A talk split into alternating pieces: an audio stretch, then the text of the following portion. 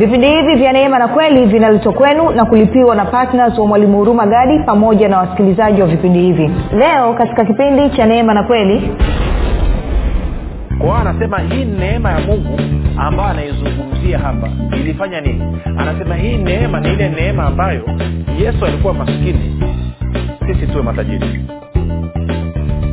Kwa hiyo neema hii inakuruhusu ama inaniruhusu mimi na wewe tuweze kushiriki na kufaidi utajiri ambao tumeupata kwa sababu ya yesu kristo kuwa maskini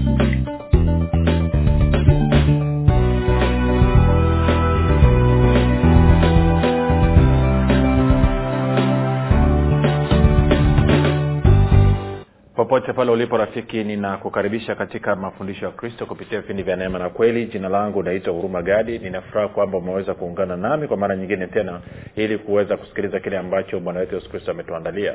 Kumbuka tu mafundisho ya kristo yanakuja kwako kila siku muda na wakati kama huu yakiwa na lengo la kujenga na kuimarisha imani yako wewe unanisikiliza ili uweze kukua na kufika katika cheo cha kimo cha utumilifu wa kristo. Kwa lugha nyingine ufike mahali uweze kufikiri kama kristo uweze kuzungumza kama kristo na uweze kutenda kama kristo. Kufikiri kwako rafiki kuna mchango moja kwa moja katika kuamini kwako. Ukifikiri vibaya utaamini vibaya. Lakini kama utafikiri vizuri ni dhahiri utaamini vizuri. Hivyo basi fanya maamuzi ya kufikiri vizuri na kufikiri vizuri ni kufikiri kama kristo. Na ili uweze kufikiri kama kristo huna budi kuwa mwanafunzi wa kristo. Na mwanafunzi wa kristo anasikiliza na kufuatilia mafundisho ya kristo kupitia vipindi vya neema na kweli. Tunaendelea na somo letu linalosema haki ndio msingi wa kupokea chochote ama siri ya kupokea chochote kutoka kwa mungu ama kutoka katika ufalme wa mungu.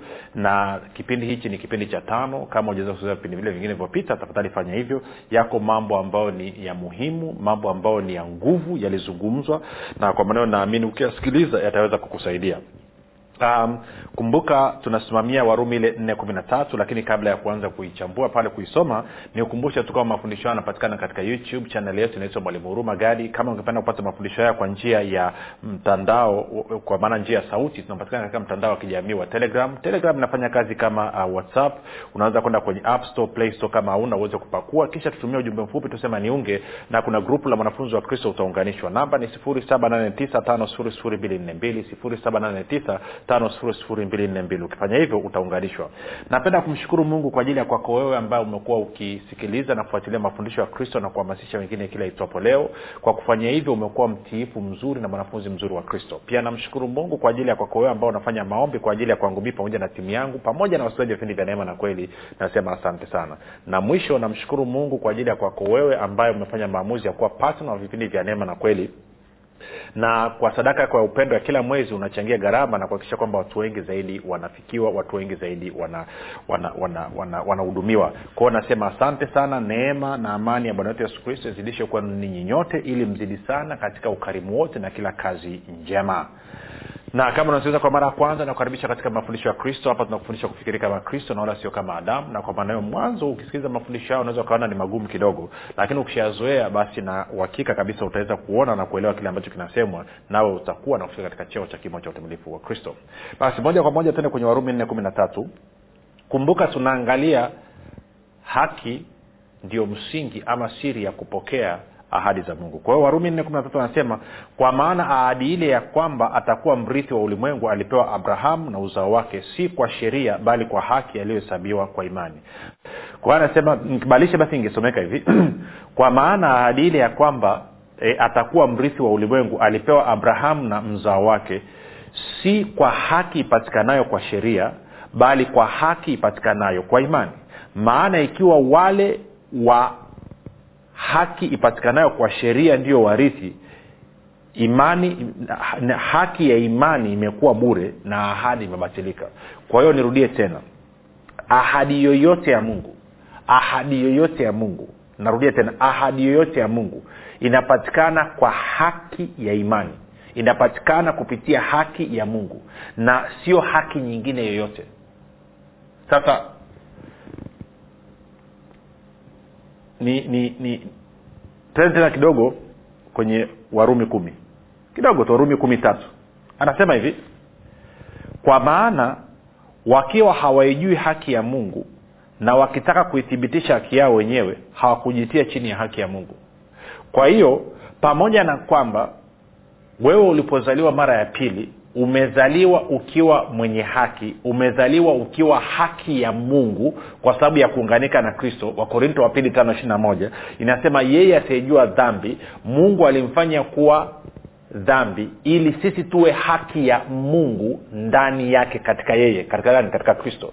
Kwao pamoja na kwamba ulipozaliwa mara ya pili umezaliwa unayo haki ya imani lakini bibilia inazungumza kwamba unatakiwa ukubaliane nayo na kujitiisha. Kwa lugha nyingine unatakiwa uiache hii haki ya mungu ambayo ni haki inapatikana kwa imani leo kwa yesu kristo ndo iwe msingi wa kuendesha maisha yako. Ndo, uwe, ndo iwe kigezo cha maamuzi yako tuko sawa. Sasa baada ya kusema hayo kwa anasema basi ahadi zote za mungu zinapatikana kwa haki ya imani. Sasa anavyozungumza ahadi zote za mungu chap tuende kwanza kwenye wakorinto wa pili mlango wa kwanza. Ntasoma mstari wa kumi na tisa na wa ishirini. Anasema hivi paulo maana mwana wa mungu kristo yesu aliyehubiriwa katikati yenu na sisi yaani mimi na silwano na timotheo hakuwa ndio na sio bali katika yeye ni ndio. Maanake kama uko ndani ya kristo ambaye ni mwana wa mungu basi ni ndio. Ishirini. Maana ama kwa sababu ahadi zote za mungu zilizopo katika yeye ni ndio. Ahadi zote za mungu zilizo ndani ya kristo ni ndio. Na kwa kuwa mimi na wewe tuko ndani ya kristo maana yake ni kwamba ahadi zote za mungu ni ndio. Anasema tena kwa hiyo katika yeye ni amin. Sasa baada ya kusema hayo nataka twende sasa tena kwenye wakorinto wa pili. Mlango ule wa tisa. Na tulianza ule mstari wa sita tukasoma mpaka mstari wa kumi na moja. Kuna mambo nataka tuiangalie pale kwa sababu ni mambo ya muhimu sana. Kwa sababu wenyewe niseme kitu hichi. Labda nikifika hapa nipige so naja sengine labda tukisoma mistari sana nawe navuruga kichwa. Moja nikwambie kitu kimoja. Nakumbuka eh, nadhani ilikuwa mwaka elfu mbili nita elfu mbili na tisa I think. Kama sio elfu mbili na tisa mwishoni elfu mbili na kumi samu ya mwanzoni na, nilikuwa siku moja nilikuwa na kama wiki nzima nina maswali kichwani. Kwamba of course sasa mungu amenitoa baa nimekuja. Uh, mke wangu tayari alikuwa nadhani yeye ameshakuja kwa bwana yesu. Mungu amenitoa baa mimi uh, mwezi wa tisa mwaka elfu mbili na nane. Mke wangu tayari alikuwa ameshaingia kwenye okovu tangu mwaka elfu mbili na sita lakini haikusaidia kitu. Yeye amechapika alafu na mimi nimetoka kwenye mchapiko nimeingia kwa yesu ndo nimechapika square maanake ilikuwa inaonekana kama vile bora wakati ule kabla sijatoka kwa baa. Maana ilikuwa na washikaji watanichukua wataenda watanulia konyagi watanulia bia kidogo watanulia nyama watanulia nini hivi ndo hata siwaoni. Kwao nilikuwa niko katika katika kipindi cha changamoto. Na swali langu lilikuwa ni moja tu kwamba okay mungu nimekuelewa umenileta huku umeniokoa umeniweka huru. Okay. Ni utaratibu gani ambao umeuweka mtu aweze kustawi katika ufalme wako? Ndo ilikuwa swali langu la msingi. Kwa nilikuwa na tafakari. Sitakaa nisahau siku moja kwa wale wanaofahamu dar es salaam na wakati huo nilikuwa sikai mbali sana na sehemu wanaita mlimani site nilikuwa tunakaa seme kama just across the road. Ukivuka barabara ukienda hatua chache basi unafika sehemu ambayo nilikuwa nakaa. Kwa hiyo naambua siku moja nimetoka mlimani city narudi narudi narudi nyumbani. Of course mungu alikuwa ameshaanza kuzungumza nami tangu mapema. Akaambia nizungumze na wewe utaratibu niliouweka maake niuliza kwamba ina maana mtu akishokoka anatakiwa awe maskini? Yaani inamaana maisha yake yatakuwa ni ya kuangaika tu mpaka siku anakufa. Hau mbona nikisoma kwenye bibilia kwenye agano la kale wakina abrahamu isaka na, na yakobo na nani walikuwa wako loaded hawa jamaa walikuwa wako, wako fiti wako vizuri? Inakuwaje sisi lewe tumeokoka tena tuna agano lililo bora zaidi le, le, le, le, agano lililo bora zaidi ahadi zilizo bora zaidi na mdhamini aliye bora zaidi alafu si tumechafika kuliko wale? Haukama sio kwamba natakiwa tu tuna yale walioyapata wale kwenye agano la kale alafu na zaidi ya hapo tu na haya tulioyapata katika agano jipya ambao ni, ni sisi kuwa mmoja na wewe mungu na uzima wako kukaa ndani mwetu. Anyway akasema nizungumze nawewe kwa habari ya kilimo. Kwa hiyo akaanza kuzungumza na mimi kupitia stori ya, ya papai. It was very simple. Akaambia kwamba ukiwa na na, na na mbegu moja ya papai ukaipanda. Nini kikatokea? Nikaambia ukiipanda kama ikiota pasipo kupata madhara yoyote utapata mapapai. Akauliza okay chukulia kwamba umepata mapapai. Sikumbuki vizuri chukulia umepata mapapai kumi mapapai nani kumi mapapai kumi he, mapapai kumi. Okay kwenye kila papai kuna mbegu gapi nikaambia labda kuna punje nini mbegu mia. Kwa hiyo una papai kumi alafu zina mbegu mia maana yake una mbegu elfu moja. Tunakwenda sawasawa kwa hiyo akanyambia okay unadhani kwenye kwenye kwenye hizi mbegu ungeamua kuzipanda tena na wala hata usipande zote. Ukachukua tu asilimia kumi hapo ya hizo mbegu ukazipanda. Maanake ungepanda mbegu mia. Okay ukipanda mbegu mia utakuwa na miti ya mipapai mingapi? Nikaambia utakuwa na miti ya mipapai mia moja kama haitatokea shida yoyote. Okay. Kwao kila papai mti wa mpapai unakupa papai kumi. Kwao unao miti mia. Kwao una papai ngapi? Nikaambia utakuwa na papai elfu moja. Okay papai elfu moja kila papai ina, ina, ina, ina mbegu mia. Kwao inaona mbegu ngapi nikaambia una mbegu laki moja. Kwao akaniambia unaona jinsi ambavyo unaanza, na moja unapanda. Ukivuna unaendelea kuongeza unaendelea kupanua. Anasema baadaye unakuwa una shamba kubwa la mipapai na unakuwa mzalishaji mkubwa wa mpapai nikaambia nimeiona. Akasema vivyo hivyo katika ufalme wangu. Kila kitu kinafanya kazi katika kanuni ya kupanda na kuvuna. Ndo ndivyo livyoumba ndivyo nilivyotengeneza. Tunakwenda sawasawa sasa shida ya wakristo wengine especially wakishaanza kujifunza habari ya neema na wakaanza kujifunza kwamba mambo ya supernatural hawataki mchakato. Kwa mfano wanakwambia kama kama ni, ni nguvu ya mungu imeingia kazini kufanya kazi natakiwa hiyo papo kwa papo. Ya kuna wakati inakuwa papo kwa papo na kuna wakati haiku papo kwa papo. Na kwao kama haijatokea papo kwa papo hiyo kitu sio supernatural sio sio sio, sio muujiza. Okay nikuulize swali. Je kuzaliwa kwa yesu kristo kulikuwa ni muujiza ama sio muujiza kuzaliwa kwa yesu kristo ni muujiza ama ni muujiza? Kwa lugha kinaje was it supernatural or not supernatural? Tunafahamu ilikuwa ni muujiza ni supernatural. Kwa nini? Kwa sababu mariamu aliweza kubeba mimba pasipo kukutana na mwanaume na inamaana mbegu hiyo ilitoka kwenye neno la mungu na kwa mtoto yesu akazaliwa na akazaliwa hana damu. That was supernatural. Lakini pamoja na kwamba ilikuwa ni muujiza pamoja na kwamba ilikuwa ni supernatural lakini ona hii mtoto yesu ilibidi akae miezi tisa tumboni mwa mariamu. Kwa lugha nyingine ilikuwa ni supernatural lakini ikafuata kanuni ya natural kanuni ya kawaida. Kwamba pamoja na kwamba ilikuwa ni, ni, ni swala la ni muujiza lakini ni muujiza ambao ulifanyika katika kutii sheria ya jinsi ambavyo mtoto anatengenezwa mbegu inavyoingia inakutana na yai alafu mtoto ana miezi tisa. Kwa hiyo sababu kwamba ilichukua miezi tisa haina maana kwamba sio supernatural sasa hapa ndipo wakristo wengi mnapokosea. Nyiwe mnafikiria kwamba supernatural supernatural lazima iwe papo kwa papo. Kuna vitu vingine havitakuwa papo kwa papo lakini supernatural. Mtumishi mmoja anaitwa kenethagi nakuwa anasema some people are looking for the spectacular and therefore they miss supernatural. Kwamba hawa kwa sababu hawajaona kwao wanasema hii sio no, ni supernatural. Sasa baada ya kusema hayo twende kwenye kwa hiyo akanyeleza kwenye ufalme wangu sasa pesa anza kuipanda. Kwa hiyo nikaanza kufanya hivyo nikaanza kufanyaga kuaminia na nini na na matokeo nikayaona. Na nikaanza kuangalia maisha ya watu ambao wafanyia matokeo yakaonekana. Kwa ni eneo ambalo limekuwa kila fundisho likiletwa watu wanaona dirisha linafunguka wanapokea kwa furaha baadaye wanazima. Sasa tuende kwenye wakorinto wa pili tulikuwa tumeona mstari wa sita na wa umepanda kwa ukarimu. Mstari wa nane anasema mungu anasababisha neema yake.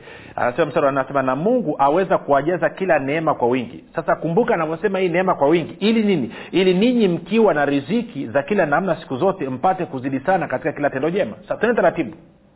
Hii neema ni neema gani anayozungumzia mungu? Hii neema inayoleta utoshelevu katika maeneo yote ya maisha yetu ni neema gani? Kumbuka hii ni barua aliyoiandika kwa wakorinto na zamani walivyokuwa wakiandika hakuandika barua paulo akasema okay sasa sura ya kwanza. Alafu akaandika mstari wa kwanza. Alafu akaandika mstari wa pili. Hii tumewekewa na watu waliotupangia bibilia ili tuweze kusoma kwa urahisi. Zamani ilikuwa ni kama shuka tu ni hadithi moja inaendelea. Kwa hiyo ungeweza kusema hii neema ndio neema hiyo hiyo iliyozungumza katika wakorinto wa pili nane saba nanyelewa angalia wakorinto wa pili nane saba. Actually nianze mstari wa kwanza kwanza. Anasema tena ndugu zetu twawaarifu habari ya neema ya mungu waliopewa makanisa wa makedonia maana walipokuwa wakijaribiwa kwa dhiki nyingi wingi wa furaha yao na umaskini wao uliokuwa mwingi uliwaongezea utajiri wa ukarimu wao. Kwao topiki ya ukarimu imeanza tangu mlango wa nane. Kwa anasema pamoja na kwamba wajamaa walikuwa wamasikini lakini hawa jamaa walikuwa ni wakarimu na walipokuwa wakitoa walikuwa wanatoa kwa furaha. Ndo kitu ambacho paulo anakuja kurudia kwenye wakorinto wa pili tisa mstari wa sita na wa tuko sawasawa angalia m- mstari wa pili. Maana walipokuwa wakijaribiwa kwa dhiki nyingi wingi wa furaha yao na umaskini wao uliokuwa mwingi uliwaongezea utajiri wa ukarimu wao. Kwa lugha nyingine pamoja na kwamba walikuwa wamesongwa na umaskini ule umaskini ama upungufu na ukosefu haukuwasababisha wao wapunguze kutoa lakini walizidi sana kutoa walizidi sana kuwa wakarimu. Alafu anaendelea anasema hivi mstari wa tatu maana nawashuhudia kwamba kwa uwezo wao na zaidi ya uwezo wao alafu angalia kitu kingine na kwa hiari yao wenyewe walitoa vitu vyao. Walitoa vitu vyao. Wakituomba sana pamoja na kutusii kuhusu neema hii na shirika hili la kuwahudumia watakatifu kwa hiyo unaanza kupata picha neema inayozungumziwa hii. Sana anasema tena walitenda hivi si kama tulivyotumaini tu bali kwanza walijitoa nafsi zao kwa bwana na kwetu pia kwa mapenzi ya mungu. Sita hata tukamwonya tito kuwatimizia neema hii kwenu kama vile yeye alivyotangulia kuianzisha. Lakini kama mlivyo na wingi wa mambo yote kama mlivyo na wingi wa nini? Wa mambo yote? Imani na usemi na elimu na bidii yote na upendo wenu kwetu sisi basi vivyo hivyo mpate wingi wa neema hii pia. Anasema vivyo hivyo mpate wingi wa neema hii pia. Sasa hii neema inapatikanaje? Hii wingi wa neema hii inapatikanaje? Unaona tena wakorinto wa pili tisa nane na mungu anaweza kuwapa neema kwa wingi. Baada ya nini? Baada ya mstari ule wa sita na wa saba kwamba mtu alikuwa amepanda ametoa kwa ukarimu. Sijui kama unaona jinsi inavyokwenda. Sasa kwa hiyo anasema mstari ule wa nane anasema anasema sisineni ili kuwaamuru bali kwa bidii ya watu wengine ni jaribu unyoofu wa nini? Wa upendo wenu. Sasa mstari wa tisa. Maana mmejua neema ya bwana wetu yesu kristo jinsi alivyokuwa maskini kwa ajili yenu ingawa alikuwa tajiri ili kwamba ninyi mpate kuwa matajiri kwa umaskini wake. Kwa hiyo anasema hii neema ya mungu ambayo anaizungumzia hapa ilifanya nini? Anasema hii neema ni ile neema ambayo yesu alikuwa maskini sisi tuwe matajiri. Kwa hiyo neema hii inakuruhusu ama inaniruhusu mimi na wewe tuweze kushiriki na kufaidi utajiri ambao tumeupata kwa sababu ya yesu kristo kuwa maskini. Kwa hiyo kwa lugha nyingine hii neema ya mungu inasababisha utajiri ambao tumeupata kupitia yesu kristo uanze kudhihirika katika damu na nyama. Sijui kaa tunakwenda vizuri rafiki? Okay sasa kuna kitu nataka nikuonyeshe hapa. Na hili ni kosa linafanyika kila siku. Anasema yesu alikuwa maskini sisi tuwe tajiri. Okay yesu alikuwa maskini wapi? Tunafahamu alipokuwa pale msalabani alikuwa maskini tuwe matajiri. Kama ambavyo alikuwa dhambi sisi tuwe haki ya mungu. Kama ambavyo alikuwa laana sisi tuwe baraka. Kwao pale msalabani kuna exchange ilifanyika. Sasa ukichukua kanuni za kibiblia ukienda kwa mfano kwenye petro wa kwanza mbili ishiri na nne na kitu nataka nikuonyeshe. Petro wa kwanza mbili ishiri na nne. Shughuli lakini tutafika. Petro wa kwanza mbili ishiri na nne. Petro wa kwanza mbili ishiri na nne anasema hivi haleluya anasema petro wa kwanza mbili ishiri na nne anasema hivi. Na utege sikio kweli kweli. Anasema hivi. Yeye oh, sorry no sio hapo. Anasema yeye mwenyewe alizichukua dhambi zetu katika mwili wake juu ya mti. Kwao yesu alichukua dhambi zetu katika mwili wake juu ya mti. Ko kama ambavyo alichukua dhambi zetu katika mwili wake juu ya mti ndivyo hivyo hivyo alivyokuwa masikini pale juu ya mti. Alichukua umaskini wetu pale juu ya mti kwa hiyo anavyosema alikuwa masikini maanaake ni kwamba alichukua umaskini wetu pale juu ya mti. Kwa hiyo anasema yeye mwenyewe alizichukua dhambi zetu katika mwili wake e, juu ya mti. Tukiwa wafu kwa mambo ya dhambi tuwe hai kwa mambo ya haki. Tuko sawasawa sasa nijadili ni hichi kipengele kwanza. Kwa hiyo tunaweza kusema hivi yeye mwenyewe yaani yesu alichukua umaskini wetu katika mwili wake juu ya mti. Umeona hiyo rafiki tukiwa wafu kwa mambo ya umasikini tuwe hai kwa mambo ya utajiri. Niirudie tena. Yeye mwenyewe alichukua umasikini wetu katika mwili wake juu ya mti. Tukiwa wafu kwa mambo ya umasikini tuwe hai kwa mambo ya utajiri. Tungekuwa tunazungumzia baraka ile wagalatia tatu kumi na tatu hadi kumi na nne tungesema hivi yeye mwenyewe alichukua laana yetu katika mwili wake juu ya mti. Tukiwa wafu kwa mambo ya laana tuwe hai kwa mambo ya baraka. Umeliona ile rafiki? Alafu anasema na kwa kupigwa kwake mliponywa. Na kwa kupigwa kwake mliponywa. Kwa hiyo tungesomaje hii? Tungeweza kuisoma hivi. Yeye mwenyewe alichukua umaskini wetu katika mwili wake juu ya mti. Tukiwa wafu kwa mambo ya umaskini tuwe hai kwa mambo ya utajiri. Na kwa umaskini wake sisi tumetajirishwa.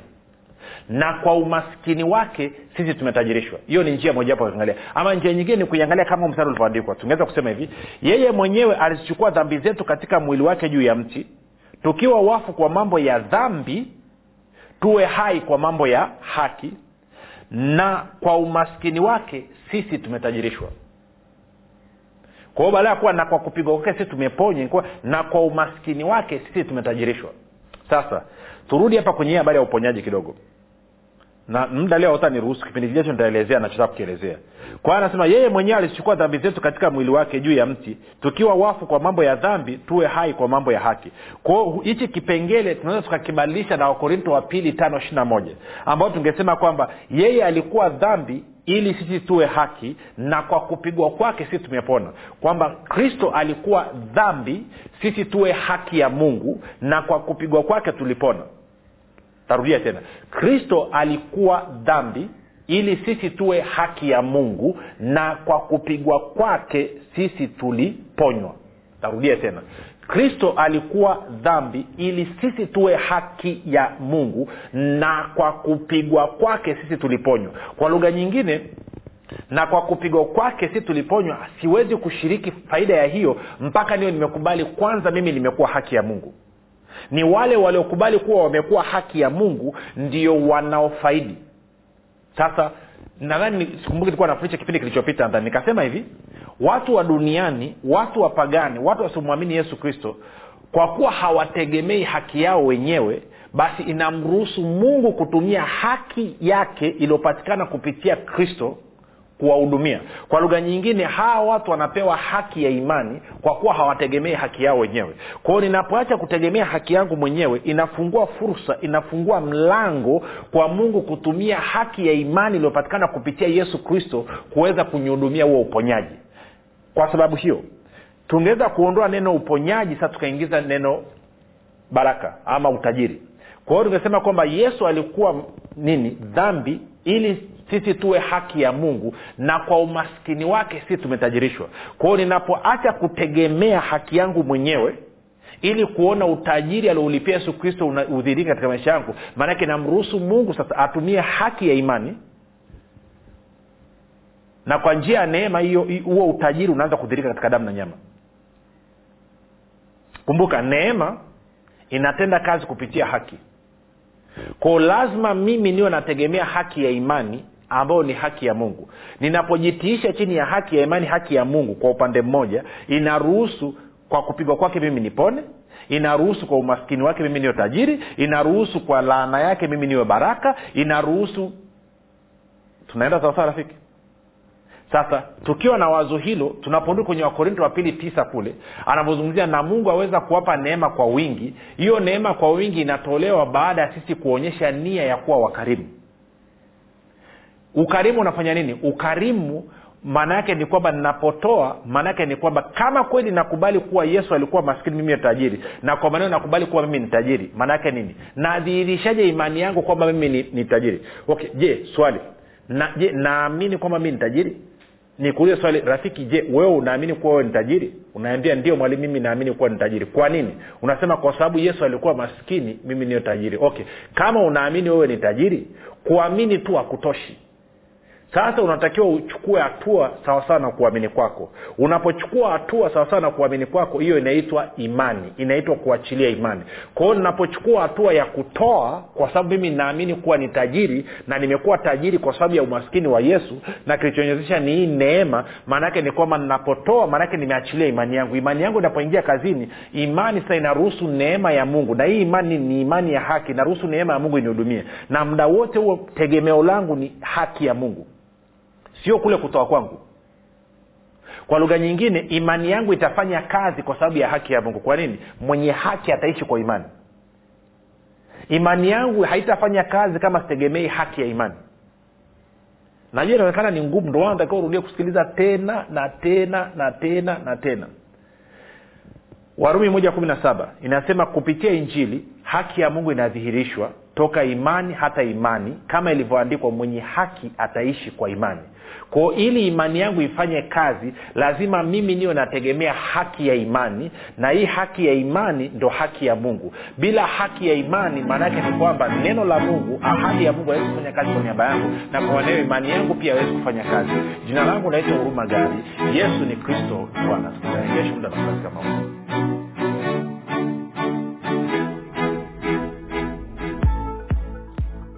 mwalimu hurumagadi anapenda kuwashukuru wanafunzi wote wa kristo waliotii sauti ya mungu na kufanya maamuzi ya kuwa patna vipindi vya neema na kweli kwa njia ya redio. Kama hujafanya maamuzi ya kuwa patna vipindi vya neema na kweli haujachelewa bado. Kwani mungu amefungua mlango mwingine kwa mwalimu hurumagadi ewe mwanafunzi wa kristo amua kumuunga mkono mwalimu urumagadi katika kuhakikisha vipindi vya neema na kweli vinawafikia watu wengi zaidi kwa, kutuma sadaka yako ya upendo ya kiasi chochote kupitia namba mpesa 764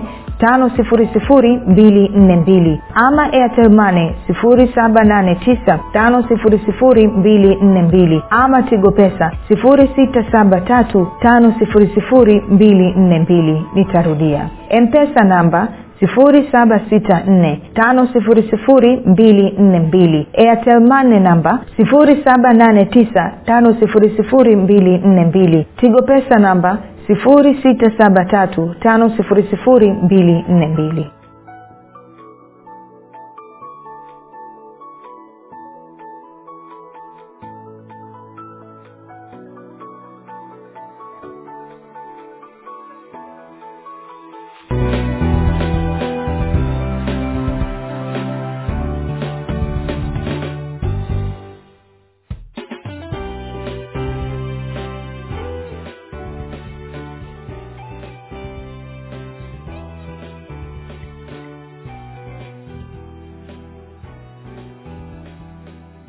ukisikiliza kipindi cha neema na kweli kutoka kwa mwalimu huruma gadi usiache kumfolo katika facebook instagram na twitter kwa jina la mwalimu huruma gadi pamoja na kusubscribe katika youtube channel ya mwalimu huruma gadi kwa mafundisho zaidi. Kwa maswali ama maombezi tupigie simu namba 7645242 au 6735242